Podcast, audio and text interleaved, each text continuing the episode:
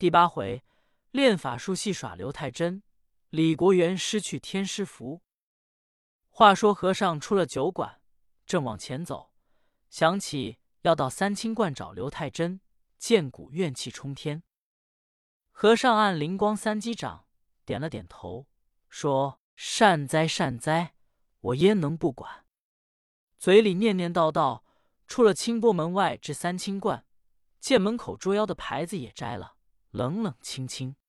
和尚拍了二下门，老道自打周宅回到庙中，拿银子把当赎出，叫童儿把捉妖的牌摘下。如再有人请我捉妖，你说我入山采药去了。小童点手答应。老道天天看书解闷。今天童子正在院中玩耍，听外面叫门，童子出来开门一瞧，门口站了一个穷和尚。道童道：“找谁啊？”济公说：“找你家刘道爷，到我们那儿捉妖，请他退鬼治病。”道童说：“不行，我师傅入山采药去，不定几天回来。”和尚说：“你到里面告诉在屋内看书的那个老道，就提我老人家，他就得见我。”小童一听一愕，心想：“哟，他怎么知道我师傅在家看书？”赶紧说：“和尚，你等等！”忙奔到里面说：“师傅，外面有个穷和尚，说请你捉妖进宅，我到你采药去了。”他说：“你到里面告诉那看书的老道，就提他来了，准得见。”老道一听一愣，说：“许是他老人家来了。”小童说：“对了，和尚也说我老人家来了。”老道忙跑到外面一瞧，果是济公，忙说：“圣僧，你老人家从哪里来的？弟子这里起手了。”济公说：“好。”你投钱领路，我到你庙里坐坐。我问你一件事：你这不捉妖进宅，师徒几个靠着什么吃饭？老道说：“师傅，我这里素常就指着给人治病，蒙晚饭吃。自从周宅回来，吓得我哪敢捉妖？我这庙并无分文进项。你老人家给我想个什么主意吃饭？”说着，来到里面落座。和尚说：“我教你个搬运法，你如学会，要金银，一念咒就有；要好衣裳、好食物，一动念就来。”老道说：“我就学这个好，别的全不学。”师傅，你老人家叫我练练。和尚说：“你练不了，要练先得一天磕一千个头，磕四十九天。”你须认我为师，你跪在地上念声无量佛，磕一个头站起，念声阿弥陀佛，才算一个。老道说：“我练一天磕一千头，只要我四十九天练成了，想要什么就有，我愿意练。”和尚说：“还不行，我和尚喝酒谁打去？”老道说：“我叫童子打去。”和尚说：“我每顿饭要吃肉，谁去买？”老道说：“我去买，早晚两遍点心，三顿饭全是我的。”和尚说：“就是由明天早晨起来就练。你先叫道童给我沽酒买菜，我先喝酒。”老道忙叫小童去买了酒菜吃了。次早。和尚出了个主意，用两个婆罗买一千黄豆。和尚坐在蒲殿，老道念一声无量佛，磕一头念一声阿弥陀佛。由黄婆罗拿粒黄豆，搁在红婆罗内，省记着。老道磕了几十头，就觉腰酸腿痛，磕至二百，见和尚闭着眼打盹。老道一想，我捧过一把去，少磕些。见和尚睡熟了。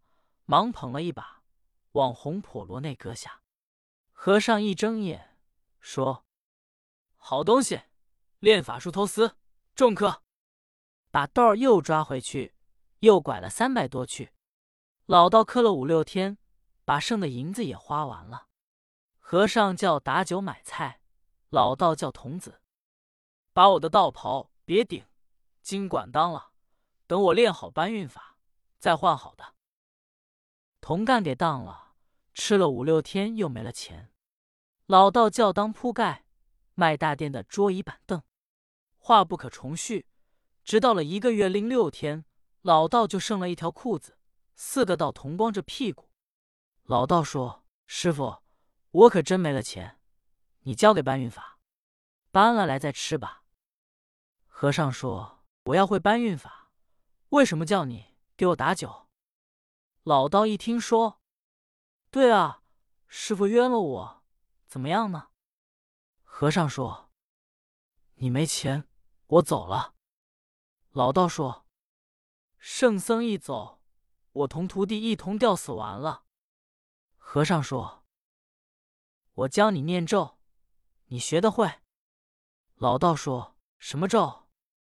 和尚说：“挨骂的巴咪哄。”老道没听明白，说：“扒了你就轰。”和尚说：“对了。”一连教了三遍，老道会了。和尚叫他在院中跪着念，老道刚一念，蹲骂呢巴咪哄。济公在后面用手一指地下，由地下飞起来一块小砖，照着老道脑袋吧嗒一下，打了一个小疙瘩。老道说：“师傅，这怎么的？”济公说：“你一念咒，砖头见你就打，这就是你练的能为。”老道说：“我不练了。”和尚说。不要紧，我教你几句话。你见砖头就磕头说：“砖头在上，老道有礼。”我不念咒，你也别起。老道说：“师傅，我怎么好？”济公说：“把我僧袍给你穿上，僧帽戴上，教你几句话。到钱塘门西湖苏堤上有个冷泉亭，往上一站，你说：‘李国元，李国元。’”不必上西湖灵隐找祭奠，十两文银交于我，腰里还带着三百六十钱。老道要不去吧？庙里一文没有，去吧，真难看。每常出去衣帽整齐，今天老道没法，穿了一身和尚的破衣裳，说：“师傅，我到那里去说三遍，就有着落吗？”和尚说：“你只管去，高嚷三遍。”就有人问你，我和尚说法，画个小圆就够你一辈子用。老道没法，出了三清观，低头恐怕碰了熟人。这溜老街旧邻认识老道的不少，有人瞧见这个说：“这不是三清观的刘道爷吗？怎么这个样？平常很有钱。”那个又道：“这必是输掉了。道爷没别的，就爱赌。”老道听了也不好答言，自己往前走，来到西湖苏堤冷泉亭。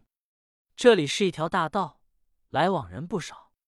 老道就站在亭子上一嚷：“李国元，李国元，不必上西湖灵隐找祭奠，十两纹银交于我，腰里还带着三百六十钱。”道爷嚷了三遍，围了好些人，大家纷纷议论，有说这老道是疯子的。有说这也许找李国元的，正在纷纷议论，由那旁来了两个人。这个说：“贤弟，你看济公真有先见之明。”二人来到近前，老道一瞧，头里走的这位是富翁员外打扮，后面一位文生公子打扮。二人一瞧老道，这位员外道：“你这老道把济公害了，这身衣裳。”你穿着，老道说：“我倒没害济公，他把我害了。吃的我剩一条裤子。”二位贵姓？书中交代，这位文生公子叫李国元，家住临安青竹林四条胡同，本是财主，乃是文生秀才，娶妻商事，甚为贤德。无故这天得了疯病，请多少先生也瞧不好。李国元甚为烦闷。他有个朋友叫李春山，在杜大夫家中教读。一天，李国元去找春山，二人本是知己。李国元就提妻子得了疯病，请多少先生瞧不好。李春山说：“我们杜大人祠堂里有一张五雷八卦天师符，是镇宅之宝。我说给你借，他准不借。